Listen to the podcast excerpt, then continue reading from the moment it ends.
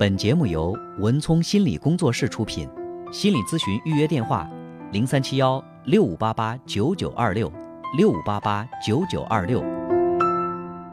大家好，我是咨询师文聪。我们今天继续就如何预防孩子网络成瘾这个话题和朋友们做一交流互动。那今天呢，谈一谈如何摆脱网络成瘾的第二个条件，就是修复亲子关系。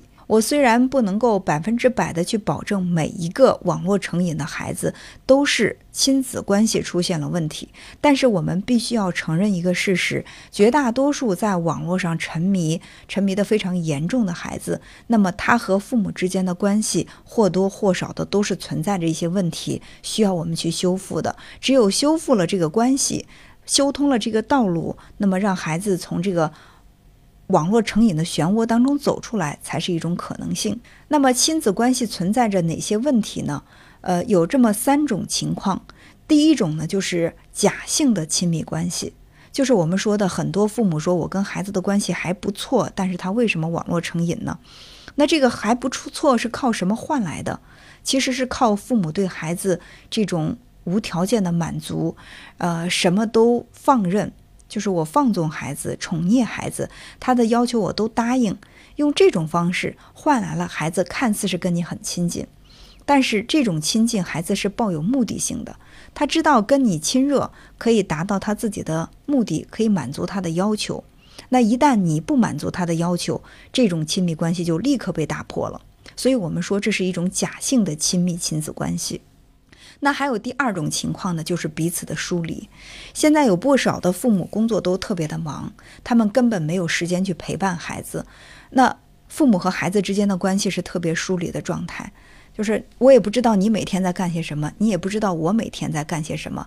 那这样的孩子，他在生活上既得不到父母的照顾，在心理上也得不到父母的这种关怀和支持，那就是一种很孤独的状态。人在孤独的时候，他总得选择一个心理寄托，所以有可能会选择了网络。那么还有第三种情况呢，是对抗式的这种亲子关系。你让我做什么，我偏不做，这个关系就特别的差。两个人天天像敌人一样，那你还想把你的思想、把你的观念灌输给他，而他对你呢是全盘的不接纳。那这样的一种状态，那很有可能呢也会造成孩子网络成瘾。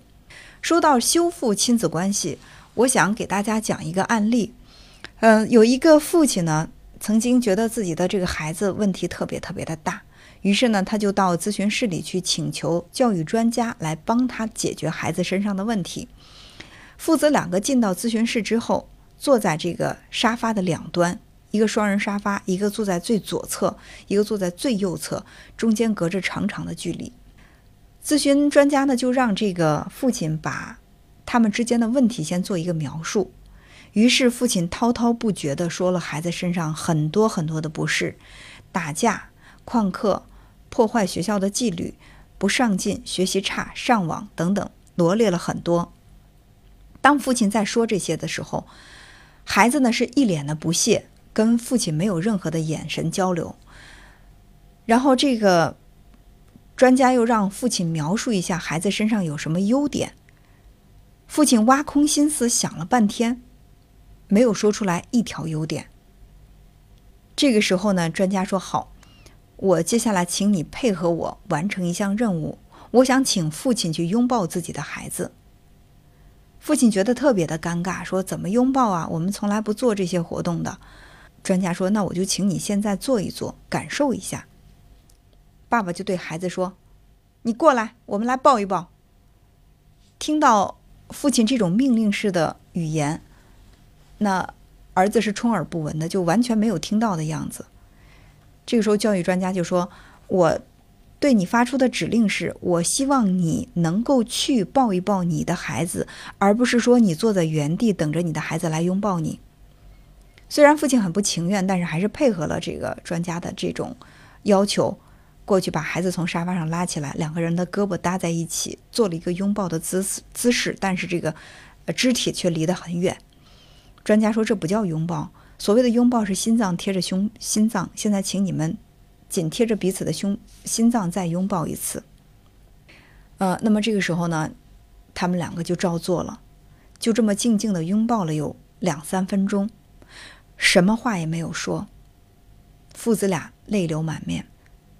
教育专家说：“请把你刚才评价孩子的那些话再说一遍。”这个爸爸呢，一句话都没有再说得出来。所以，我们想一想，我们有多久没有认认真真的去和孩子心脏贴着心脏进行一次拥抱？我们有多久没有认真的去倾听孩子到底需要什么？我们有多久没有对孩子表达出对他的理解和尊重，只是在一味的对他发号施令？